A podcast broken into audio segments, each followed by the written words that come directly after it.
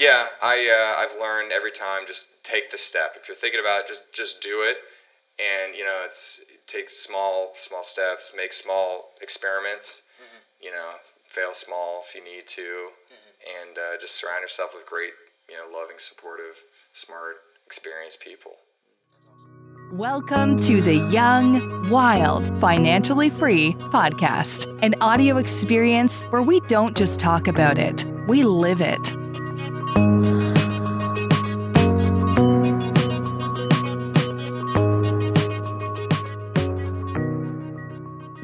Happy, happy new year, everybody. Welcome to 2020. We're in a new decade now. And I know that all of you are making New Year's resolutions and uh, trying to get healthier and richer and better looking. And I hope that lasts for a long, long time.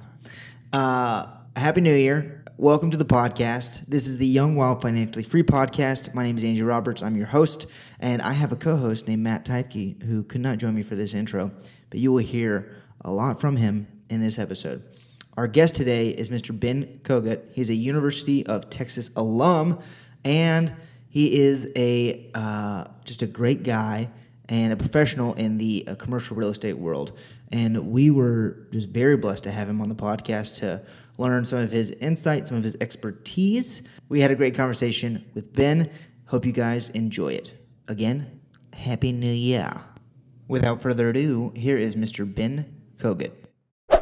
Glad to be here, guys. Cool, man. Thanks, How you thanks doing? Thanks so much for for having me. Of course, yeah.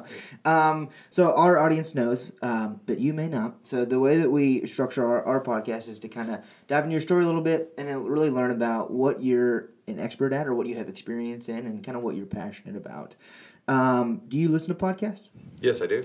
What's your favorite podcast? Oh, well, like your go-to? uh, yeah, aside from this one, of course. Oh, There you go. nice. There you go. Um, you know, I listen to a lot of different financial podcasts. I've listened to Tim Ferriss. I've listened to Bigger Pockets. I've listened to um, mostly mostly financial ones. Sure. That's typically where I go. Yeah. Gotcha. Yeah, we're big, bigger pockets guys. Um, Gary Vee always puts out a lot of stuff. Mm-hmm. He's fun and inspirational. Um, I have one like off the wall, which is the uh, Armchair Expert, which is uh, Dax Shepard's an actor and he interviews a lot of people. Yep. Yep. But his podcasts are like three hours like long each episode. Yeah. Well, I, I travel a lot, so I, I get to have these long spurts where I listen to podcasts and actually a lot of Audible books and stuff like that. So Sure. it just kind of depends on the mood I'm in. But generally speaking, it's either financial or like personal growth types of you know things where I actually feel like I'm sitting there, but I feel like I'm being productive and getting Right. motivated. Yeah. Kind of stuff. Have you always been into kind of like that, um, I guess, self motivation, kind of the pursuit of success um, your whole life, or did that start after school, before? Um, I would say reflecting back, yeah, it's it's always been something I've enjoyed. Mm-hmm. In in high school, one of the things my parents sent me to was this camp called Eagle University, and I learned a lot of really valuable lessons being there. Mm-hmm. Um, some of which um, I can share. I can share now. Or Yeah, whatever. go of ahead, course, yeah. yeah. Please, So let's okay, dive in. so I don't know how, how old our audience is or whatnot, but there's there's a few things that um, have They're about really 150 years old. 150 years old. All right, so well, these are these are lifelong lessons that Right, anybody could exactly. work. So um, if I look back on my career, these are things that have, that have worked for me. So uh, number one, it's better to copy genius than create mediocrity. Okay. And so that led me to uh, another thought that I learned uh, from some mentors of mine uh, to do informational interviews. So when I went to the University of Texas, I um, was in my sophomore junior year, and you know you're supposed to figure out what you want to do with the rest of your life. I didn't know except that I knew that I wanted to be an entrepreneur and I wanted to own my own business one day. So I got this idea from a mentor of mine to do informational interviews. Okay. And so I did 50 informational interviews in the span of like six or seven months, which is a lot, a lot of interviews. Mm-hmm. Can And- you explain what, what that is, informational interview? yeah, so basically, I would hit up mostly people that are in the entrepreneurial world, a lot of tech people, and this was like 2002, 2003, 2004, somewhere in that span, more like 2003. And um, basically saying, hey, I'm a college student, um, you know, I'd love to learn more about what it is that you do. What do you like about what you do? What do you not like about what you do? Just sort of picking people's brains about what it, you know, what their path was to get to where they were and the successful path that they are on. And so, typically as a college student, I would always offer to pay for the breakfast or the lunch or the coffee or whatever anybody was willing to spend some time with me on. And I'd say 98% of the time they would pick up the tab or whatever. You know, as a college kid, like that, that's a, that's that matters. Right. I had the same I mean? thing, man. I've done the same exact thing. And um, but I ev- after every single one, so I'd always take notes. I'd always do my homework. I'd prepare. Right. I wouldn't just show up and just sit there and be like, "Tell me everything." Like I would do my homework, and um, I'd always ask them to sort of try to connect me with somebody else that they thought that I should talk to. And then I would stack meetings, you know, weeks in advance as much as I possibly could because these are successful business people. Yeah. And they, you know, they're not their schedules are busy too. And so um, that was a tremendous learning experience for me to do all these informational interviews. And that led me, so that led me down the path of commercial real estate. Couple quick questions, real quick. Yeah. Um, did you get a lot of negativity um, from people that you were reaching out to, and did you stop doing that? I don't recall any negativity. Okay. People are generally happy to, to help. Yeah. You know, spend an hour with you. You know, I'm, you know, trying to trying to learn. At the time, I'm a college kid, but even even after that, I'm trying to. I'm also trying to find ways to add value to them. Right. Mon- couldn't always do that. Right. Would you say that that was the case uh, just in college or still to today? Because you said people are happy to help, and I would say that I mean that would probably be I guess well known for college students, like helping college students. Sure. But today it might not be as well received from a professional um, who maybe We they don't know if they could if you could add value. so our our mentality personally and, and with my partnership and, and our company are we're always ready and willing to add value and, and share with without expecting anything at all Right. in return. Um, there are certainly are going to be people out there that aren't willing to open Right. up like that. I don't I don't see it too much. We don't affiliate with that, and if if it crosses our path, we're just you know we're going to move on really Let it slide quick. off. Yeah. And the and the reason I ask, I was on a call yesterday calling multifamily owners, and this guy freaked out.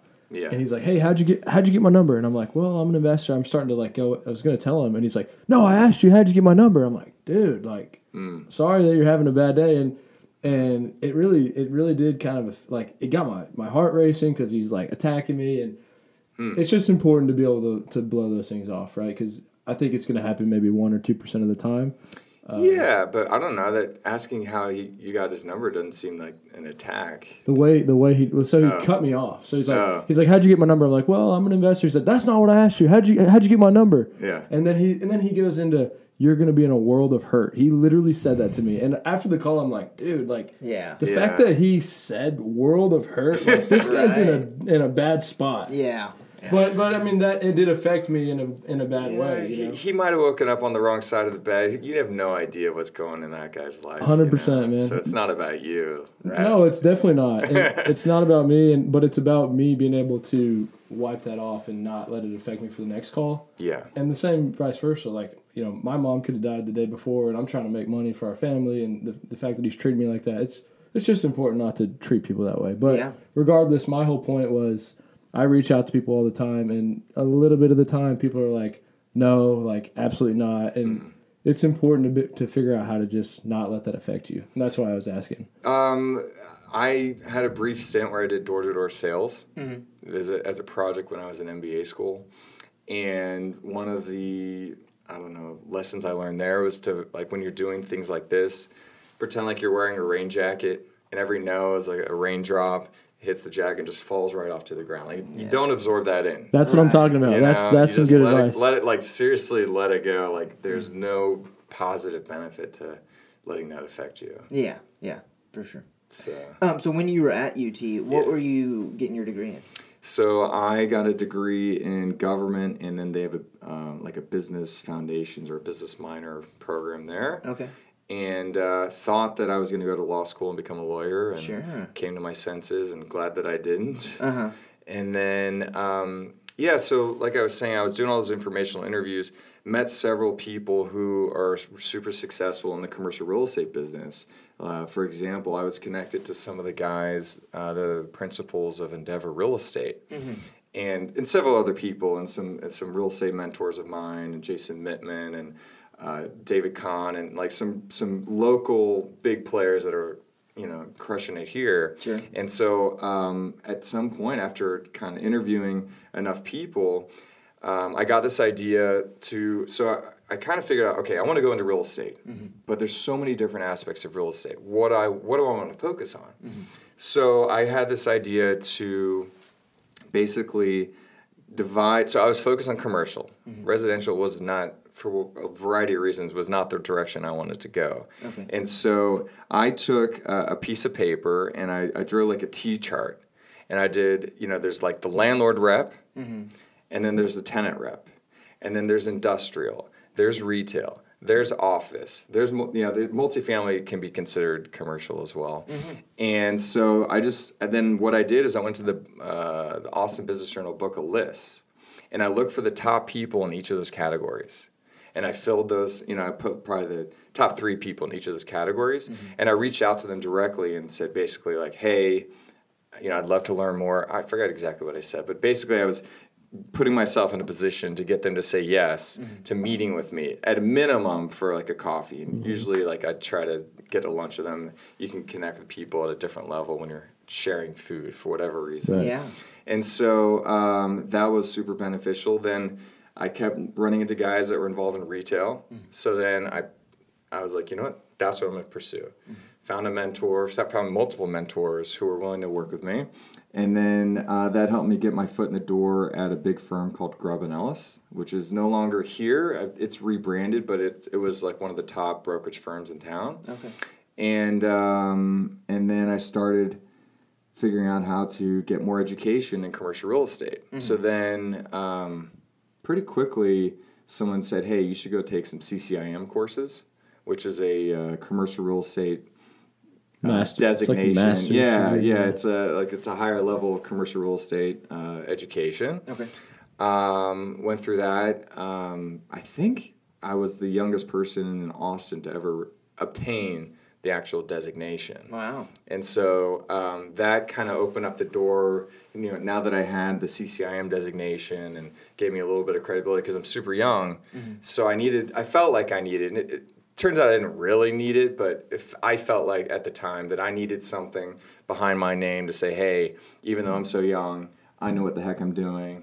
And here's how to prove it. It says, "comma CCIM" after my name. Right. Yeah. So that was on the on the meeting thing because I'm a big advocate of meeting people. Like I'm sure when you're reaching out, these people, some of these people didn't respond or didn't want to meet. Yeah. What, what's the key? Just persistence. totally yeah. Yeah. It's a numbers game as well. Right. Um, scheduling is always tough, especially with busy people. Even today, I mean, even my own schedule and it.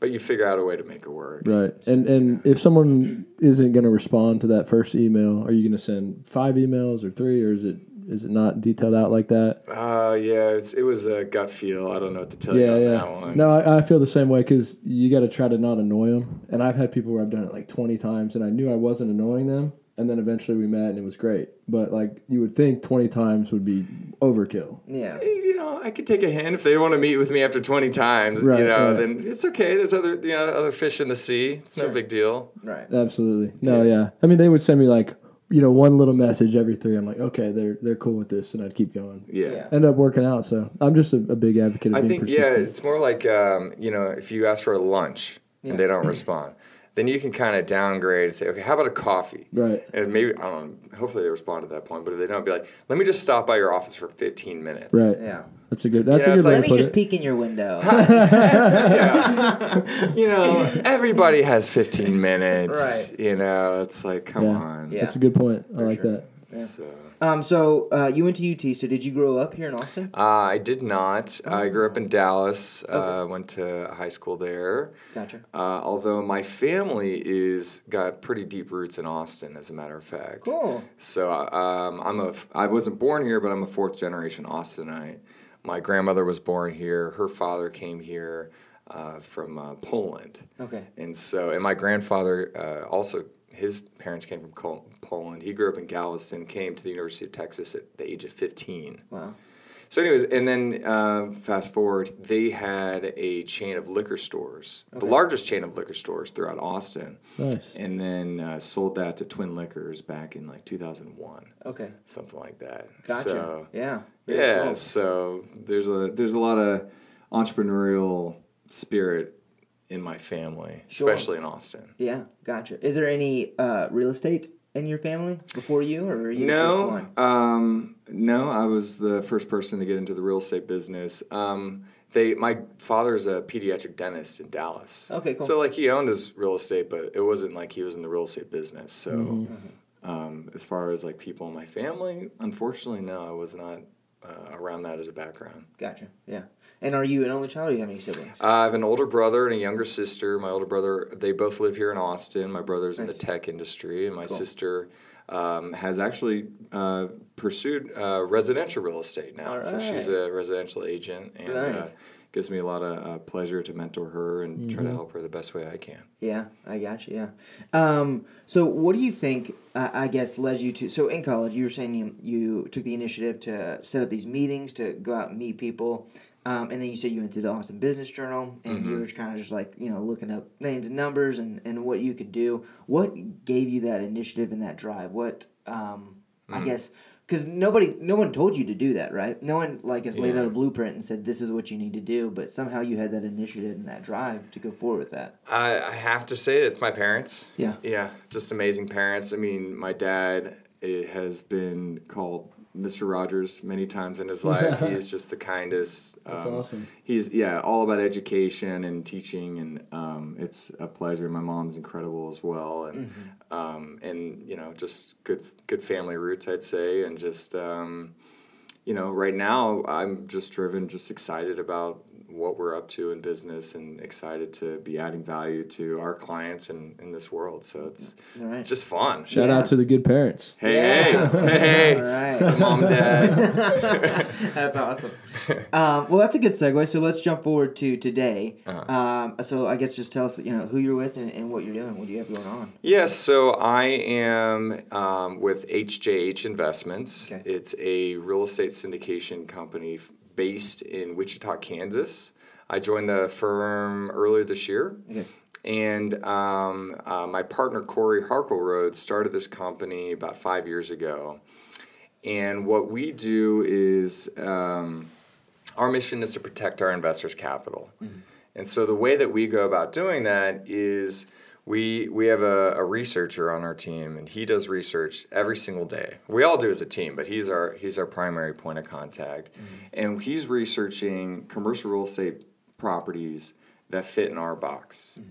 And what fits in our box as far as acquisitions are properties where at least 30% of the tenancy is triple B credit or higher with more than five years of term on the lease. Mm-hmm. So that's a, that's that's the box that we like to play in, so to speak. Okay. And so if if a property fits in that box, so he's looking at between 800 and 1500 deals every week, which is a ton of deals. I mean, he's looking at everything that comes through Crexi and CoStar and LoopNet and Marcus and Millichap and HFF and CBRE and blah blah blah. And so we get all those emails and then we funnel it down to see, okay, does it fit in our box? If it fits in our box, then we're going to be looking for motivated sellers. And there's there's a couple different ways where we can determine if they're a motivated seller. If something comes on the market, and remember we we know this market. Um, if it, it comes on the market and it's like a seven and a half or an eight cap or something like that, and it comes on the market at like a eight and a half or a nine cap, but it should be a it should be it should be worth more than what they're trying to sell for. That that sends a red flag to us and says, okay, maybe there's some motivation here, mm-hmm. and then we'll make an offer on it. Typically within 24 hours of that property hitting the market, Gotcha. or we have a lot of things that come to us that are off market as well. Sure. Yeah. And so these are you know shopping centers, office buildings, industrial properties because they all have high credit tenants with long term leases. Mm. And then we make offers. We make about 16 offers a week. And then out of those 16 offers, we'll probably get one deal under contract. Mm-hmm. And then we have systems in place to go through the due diligence. And you know we vet it we scrub all the leases we go to it. We, we tell the landlord once we go under contract we assure them that we are going to be physically on property mm-hmm. within two weeks of being under contract. Okay. and these are properties that are geographically diverse around the us mm-hmm. Yeah, I was gonna ask. primarily focused on deals in the midwest. So missouri uh, kansas michigan and ohio we just bought a deal in uh, indiana so there's there's really um, we're finding that there's less competition Okay. in those geographic areas. Sure. And yet we're still getting really great high quality tenants who occupy the buildings that we're that we're pursuing. Right. Yeah. Quick question: uh, the the guy that's doing all the offers and getting all the emails is he kind of on an island until he gets something under contract and then he brings the team in? How does that kind of Yeah. Um, so you know all that is happening up in the office in Wichita. Uh, to an extent, I'd say the short answer is more yes than no. He's not on an island. I mean, he's connected to everybody else. He's he's he shares a door with our CEO, but um, I think that he really enjoys kind of keeping his head down and Yeah. being focused. That's what I feel like that done. role would just be like, hey, just zone in. Yeah. You know, that sounds like a lot of work that he's doing. Yeah. Until it gets under Yeah. contract. Yep. There's a lot of work. There's a lot of offers. There's a lot of vetting. There's a lot of, you know, digging. But that but that guy's running the numbers to figure out what to offer and, and everything like that. Yeah, yeah. Um, and usually what's happening is we, we win a lot of deals. And this is a good lesson for everybody. We win because we are usually the first offer in the door. So we will make an offer within 24 hours of a deal hitting the market. Okay. Another thing that we do that I, I don't think other people do as much is we, we don't send letters of intent. We send signed purchase contracts. Yeah, that's smart. Yeah. And so it's like we, you know, we don't want to go back and forth with the LOI. It's like, hey, let's move forward. Look, this, this is a deal we want to do. Sign right here and we're good. Yeah. Yeah. So the other thing that we do is we will right out the gate we will send them a list of references, and, s- and basically s- strongly encourage them to call these people, mm-hmm. because when we engage in, in doing a deal, we're serious about it and we're moving forward very very quickly because time is of the essence. Mm-hmm. When you when the clock starts ticking with those due diligence days, I mean it can go fast. Yeah. So we really like if if we have an agreement, we're going to move forward really really fast. And we kind of kind of warn the seller, hey, this is how it's going to go, and we're going to you know jump on board. And we have a third party company that helps us with due diligence as well. Well, and then we nice. have a uh, it's not we have a, a close relationship with an attorney. Um, who will help us as well? So there's we kind of have like a multiple um, multiple pronged approach to the due diligence process. But it, and it depends on what it is. If it's a single tenant deal, you approach it differently than if it's a multi tenant deal. And so I mean, if it's single tenant, really, it's it's pretty straightforward. So you do you do yeah. do single tenant? You do a lot of those, or yeah, we just closed on a uh, large single tenant uh, property last week. oh, is that was that the academy one? That was the Academy Nice. Sports deal. Very yeah. cool. Oh, cool. But not like a, that's like a bigger. You wouldn't do like a, a freestanding Chili's or Applebee's or something like that. Um, if if it um, has credit Mm-hmm. and it has more than five years on the lease term, that so the deal we just bought has ten years Mm. right. um, commitment, and then uh, and if we buy it at the right price, so we bought that at like a ten cap just about. Mm-hmm. So for us to make sense of the numbers, so we typically and, and it could change, but we typically when we talk about structure, how we structure our deals, are we Sure, ready yeah. together? Yeah, let's do it. Before we, I'm sorry, before we Yeah. dive into this, for the listeners, because Yeah. you said 10 cap, earlier you said 8 cap, 9 cap. Can you break that down just for the listeners so they know? So CAP is uh, short for capitalization rate. Um, I would first encourage everybody to Google it so I don't, you know, tell you the wrong thing if Yeah. you want to know and you don't know what a cap rate is. But uh, the short answer is um, it is a way to determine what kind of return you're going to obtain on your commercial real estate investment. The best way I could show you the math is if you are if your objective is to get a 10% return right, Right. Which, and you want to get $100000 in income this is an annual these are annual numbers Right. then you can afford to pay a million dollars Right. right? Uh, the num and the thing, the confusing thing about cap rates are that the numbers are inverse. Right. So a lower cap rate means that you're paying a higher price, Right. And vice versa. Mm-hmm. That part can be confusing for people. Gotcha. Yeah. Yeah. And it's basically you know the formula is net operating income over the price Correct. cap rate. Yeah. But That- I, I that- always that's a it- simple way, yeah. But I keep it simple the same way you said is like ten cap is a ten percent return. Yeah. Right? Yeah. Yeah. It's um it's it's it's lingo that people in commercial real estate mm-hmm. use on a very regular basis. And if mm-hmm. your audience is looking to pursue commercial real estate, first thing I would do is get educated Yeah. On you know all these types of things. Right. And you're right though, the, the inverse, like if, if you take a property from a ten cap to a, a six cap, Yeah. it's going down, you're actually making a lot more money. You've done well. yeah, you've done well. Yeah. Yeah. Gotcha. Cool. Yeah. Um, okay, so sorry I interrupted. No, you're fine. We were going to break down the deal. Yeah, so um, I want to share a couple things that are a little bit different about the way that we structure deals than I think other people are accustomed to. So remember, we, we're buying things that are stabilized on day one. We're not looking to go in and fix a bunch of stuff. Got it. So we're looking to buy deals that are stabilized from motivated sellers, generally. And so we have cash flow. The moment we close, um, we structure our deals where we put between 70 and 80 percent LTV, uh, loan to value. And we do that on every deal, depending on the deal. Sometimes it's 70, sometimes it's 80. Let's just say 75 is pretty typical in today's market Sure. um, and we get uh, debt on a deal by deal basis from either banks or local, sometimes regional, sometimes whatever. And then what we have done is we structured our deal where we bring in um, a high, ultra high net worth individual to come and personally guarantee the debt. And so what they do is they, what happens is they will get uh, between 20 and 22 percent of the of the of the deal of the general partnership. So we give up a big chunk of our ownership. In exchange, we get incredible debt, and so it also allows us to scale to go out and buy big properties. It allows us. So we bought I think 11 properties this year, Okay. and we're probably going to do between 12 and 15 next year.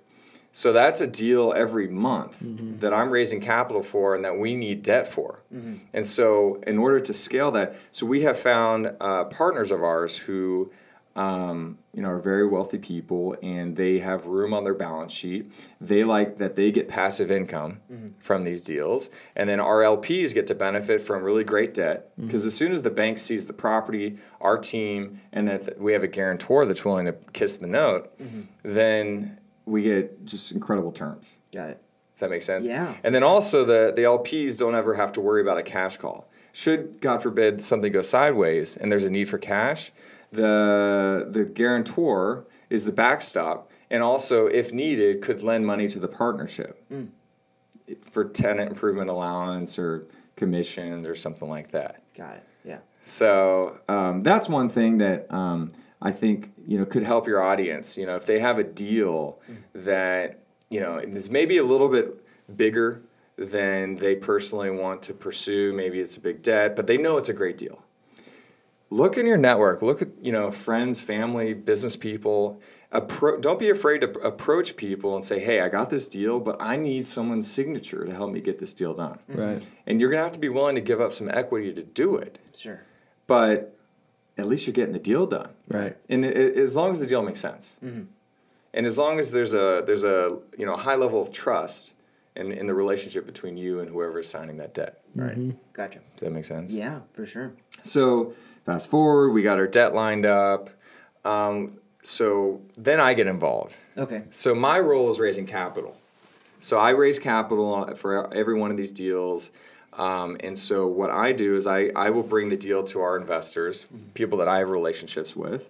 And it's a lot of individuals. Usually it's like a $100,000 minimum to get into one of our deals. We can be flexible and go down to 50 if it's like a first time investor kind of thing. And then um, we'll go and pool all the money together. Um, and then we will uh, structure the deal where we're paying our investors an 8% preferred return. Okay. And we pay that every month starting on month one. And then we will split revenues after that 50 50 between the LPs, the people that put the, our partners that put the money in the deal, and then our side that is the sponsor, the syndicator, however you want to put it. Got it. And so uh, there aren't any asset management fees. There's no other. There's no other fees. So what happens is it's it- pretty rare, I think, right? Yeah, I mean it's it's just management. different. I don't know if it's rare. I don't know if other people are doing it, but it allows us to scale this, you know, pretty rapidly. I know it's kind of, uh, a little bit rare, more so on the multifamily. Like I see everyone charging that, but retail's a little Yeah. different for me. Yeah, um, with retail, office, and industrial, um, a lot of times the expenses are, are passed through through triple nets, Right. and Oh, so yeah. I hear you. we have a little technical difficulties. You're okay. Um, Okay, cool. yeah. Okay. Cool. And so, um, yeah, it's a little bit different, but that's that's what I want to educate people to kind of think outside the box a little bit, because there are other ways to structure it beyond what you know BiggerPockets tells you you're supposed to do or whatever. Like, Right. Um, we we decided that the best way to protect our investors' capital Hmm. was to not charge any asset management fees at all, Right. and make sure that our investors are paid first with Right. that eight percent preferred return, Right. and then um, instead of taking fees or whatever, it's just 50-50 after that. Right. So you're you're a little bit more aligned on the performance versus just getting a fee to, to keep the deal going. Exactly. Yeah, that's cool. Exactly. And so our investors, um, they're pretty happy right now. We're, we're you know, That's great. We pay out every month. We, um, you know, we have uh, quarterly reporting, and you know they can all go onto an online portal with some software we have to. They can any any moment they can see, you know what, you know they're how they're performing and all that kind of stuff. So. People love that. yeah, exactly. Very cool. So, um, with with buying these properties in multiple markets, you know, I we obviously look at the management side of some of these things. Uh-huh. Um, do you just go find local partners to manage the property? Yeah, so let's talk about management. So in commercial, it it uh, it depends. Like that single tenant deal we just bought, um, the tenant is responsible for a bulk of the management, with a couple exceptions. So really, there really isn't anything except managing the the finances. Okay. Um, so, but on multi-tenant deals where let's say it's office or retail or even industrial, if there is a need for a lot of management, then what we have done is, uh, and, and this is also a good lesson for everybody, we have um, we've split management in half. So there's the physical, the uh, you know dealing with the roof leaks and parking lot and lights and landscaping and whatever. Right. So that is handled by a third party property management, local. Got it. Then the the part that we kind of split away is the financial side of it, collecting of the rents, paying taxes, insurance, expenses, whatever. Um, so that happens in house. We have an in in house uh, accounting department that handles all those numbers. Gotcha. And so that ha- that allows us to make sure that our uh, quarterly reporting is, you know, whatever the word is, it's always uniform. Mm-hmm. Consistent. Yeah. Yeah, i- and all that, and and then it allows us to make sure that we have boots on the ground. Mm. Should there ever be an issue locally that you know needs to be addressed, mm-hmm. and that they so they all the local property management they report to Tim Selnick in our office, who is a 30-year industry property management veteran who um, has the experience and knows how to you know kind of direct the local people. Speak the lingo. Yeah. yeah, that, yeah. right. Yeah, exactly. Very cool. Gotcha. Yeah. Yeah. Have you uh, done any investing yourself Yeah, yeah, yeah. yeah. So I on the started. commercial side, or, or Yeah. Um, I first of all with uh, I started as an investor with HJH Investments um, and really liked what was happening with the company. And then after many many months of meeting with uh, my partner. Um, then at that point, I decided to actually join this company. I put my brokerage hat on hold, kind of put my brokerage business aside, and Sure. focus on just raising capital and kind of tapping into all the relationships that I built over my 15 years of experience in commercial real estate. yeah. Um, and so, as far as like personal investing, um, I uh, I do invest in all the deals personally. Not all of them, but just about as many as I possibly can with free cash flows putting into the deals. Right. Uh, I also have some uh, development experience, developed some stuff in San Marcos, so I have some ownership in buildings down there. I have ownership in. Um, so the first residential property I purchased is a condo on South Congress, Okay. and I bought that in 2013. And so uh, I lived in that for about a year and a half or two years, um, and had a roommate. So I I, I, I bought a uh, it's a three bedroom two bath condo on South Congress Cool. And rented one of the rooms. That basically covered half my mortgage. Yeah. And then I moved out, and it's been 100% rented ever since then. So, Right, nice. so I moved out. Now I live in East Austin. Bought one of those, you know, modern-looking houses over there. Cool. And um, now I'm like traveling so much. Like I travel two, three times uh, a month right now. Uh-huh. So you're the one who's going out to these properties in that two weeks. So, as far as my travel is concerned, half my time I'm traveling to investor conferences. Okay. So, um, where I raise a lot of capital. Go to um, my next one will be this group called the Society of Exchange Counselors. Okay. And we meet six times a year. That's how I met my partner, Corey. And uh, that's been one of the best wealth of knowledge groups that I've been involved in. Um, and then the other half of the time, yeah, I'm going to the actual properties that we are pursuing. Gotcha. So Yeah. quite a bit of travel right now. Very cool. But I'm just curious. Like, it seems like because your main role is capital raising, it almost seems like I guess it's good for you to put eyes on the property, but it almost seems like it'd be better to just always be raising capital and not necessarily going. But I guess you need to see the property.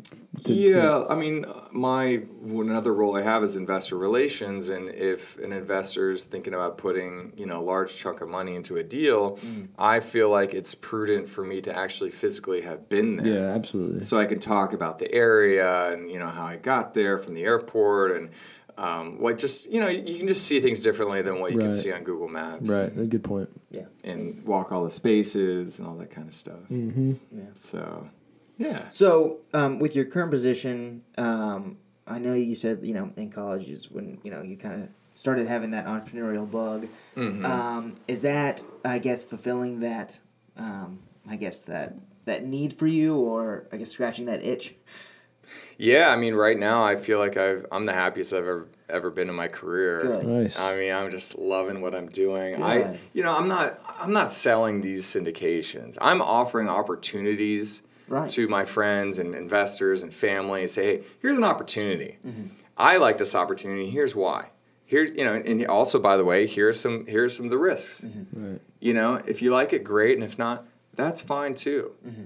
Luckily, like we have a couple hundred investors, and that number is growing pretty rapidly because I have a lot of relationships, Mm-hmm. and I go to a lot of meetings, and I'm showing up, and now starting to kind of dabble in this whole podcast world a little bit, and that's Right. super fun. And thank you for, again for Yeah, having thanks me. for coming, man. So, um, so yeah, so it's it's I'm just I love what I'm doing right That's now. cool. Good. I love I like how it can just grow exponentially, right? Like if you do good for these investors, they're going to bring you more investors. And the other thing, Totally. and and correct me, but I feel like I've seen people doing syndications for a while, and it, it almost seems like everyone's doing multifamily. It it seems to me like Yeah. the retail is a little niche, like a great niche for you, Yeah. but a lot a lot less people do it, and and it seems like it might be a little bit more relatively new as far as people getting into retail syndications. I'm not sure. Um, I know a lot of people in the retail office and industrial syndications. Um, I guess for whatever reason, it's not being talked about as much. It's really not. I Um, feel like it. I, I think maybe multifamily is easier to get into. Yeah, I think so Yeah. because it's like it's it's pretty easy to understand how to fix up an apartment unit and I mean Yeah. the, the numbers are pretty basic. When it comes to retail, there's just so many more intricacies. People like hear headlines and think Amazon is going to destroy retail. I firmly do not believe that retail is dead. I think mm-hmm. it's it's obviously changed. I think a lot of tenants have been flushed out and there still are tenants that will be flushed out, but Sure. a lot of things have changed in the in the retail industry. Yeah, and it, it seems to me like everybody wants to invest in multifamily because it's easy to understand. I don't Most a lot of people do, Well, but yeah. but the but the idea that I'm getting at is that to get in the retail space is a lot more about who you know and what you did with the networking to find those right people. Seems like there's something to that. Yeah, to an extent. I mean, it's different to try to underwrite uh, a retail deal, to underwrite the tenants. You know, we're looking at the unit economics of the actual businesses themselves. Right. And like we're buying a multi-tenant uh, office building right now, and to an extent, it's like an apartment complex. We have twenty different. It's almost like twenty different tenants. Yeah. But we look at each of the tenants, and they most of them have between three and five years on their leases. But we're looking at a dentist and a chiropractor and an eye doctor and yada yada yada. And so, um, it's just it's just different when when the tenants leave. It's going to be a totally different process to turn over the space than it is to turn over an apartment. Right. But we have much longer term leases. Absolutely. Yeah. If So- you had if you had 50 apartment units on top of that retail, is Mm-hmm. that something you guys would do? It doesn't work for our model. Got it. we since we have to have we have to know going in that we have the consistent cash flow because we pay consistent cash flow and with an apartment complex yeah there is it's just not in our business model. Yeah, yeah. And also like we have to buy deals at 9 10 caps. I don't see that happening in the multifamily business at all. So we're very cash flow driven. I think a lot of people in the apartment business partially cash flow but also they're expecting significant appreciation. Right. and uh, we like both. Right. So um, we like less competition. Yeah, Every, absolutely. I mean, multifamily is the hot thing right now, and that's great, but it's just not for us. Right. No, that's what that's what I was saying. That's a pretty cool niche. Yeah. Thank you. Yeah. Yeah. Um, well, I have one last question uh, for you before we close out. But before we do, I have to give a shout out to our sponsor, uh, which is Texas Best Credit Repair. Um, if you guys have bad credit, any good credit, or if you have good credit, any great credit, call our buddy Sammy at Texas Best Credit Repair, or you can go to texasbestcreditrepair.com. They're just awesome people. Sam's the man. Yeah, I mean, they're just good people all around. So, final question for you All right. um, is I guess for a I mean you like I said you've been you know driven and self motivated um, for you know a lot of your professional career and during college. Um, so from all of your experiences over your life, what is the I guess the one thing that you would offer advice to like a young entrepreneur or um, somebody young in the real estate game? Ah, man, you really put me on the spot there. that one thing. Bye. Um, yeah. Um, one thing. Well, I would say it sounds cliche, but you know, follow your passions. okay. Right. Follow Yeah. things that, that you're excited about. Right. and um, you know work hard and find some great mentors you know if you if they don't deal with jerks don't deal with people that you don't want to mess with like there's so many great Amen people to out that. there Uh-huh. um, and just um, try not to worry too much I'm, I'm this, this is good advice for myself right now just to remind myself Right. Yeah. Well, I'm thinking what, sure. what you kind of started on was, and, and what I'm a big believer in, and you are too, is the networking, right? Just like getting out there and Get out there. That's kind of what, what you did. yeah i uh, i've learned every time just take the step if you're thinking about it just just do it and you know it's it takes small small steps make small experiments you know fail small if you need to and uh, just surround yourself with great you know loving supportive smart experienced people That's awesome. Good So, advice. yeah. Um, so for our listeners, um, if they're interested in, um, I guess, learning more about you or about your business, how can they find you? Sure. So uh, I'm on LinkedIn. So Ben Kogut. Last name is spelled K O G U T Kogut. Um, I am. Uh, my email is Ben at hjh1031.com. Cool. That's also our website, hjh1031.com. Uh, we have a, a short list of uh, for our investors. If anybody wants to get on our list to see our deals, we have a new deal coming out just about every month, and we raise money on a deal by deal basis. So you can just sit back and watch our deals if you want, and jump in whenever you want. Cool. And uh, you can find me on Instagram. Haven't tapped into TikTok yet, but I hear that's yeah, a thing. Me neither. My wife's trying to get me to it. I'm like, Don't "Ah, do it, guys. I don't know. Don't I have a do it." 13 year old nephew who's like all about TikTok. So like, that's a little too Not my young for me." thing yet, but you know, people Yeah. talk about it. So any, yeah. So, um, and then yeah, call me on my cell. How about that? 512-422-9323. Cool. There you go. I'll put your information in the show notes below. Uh, ben, thank you again so much. Gentlemen, Thanks, man. really Appreciate it. Appreciate it. Yeah. So All much fun. Signing off, guys. Bye.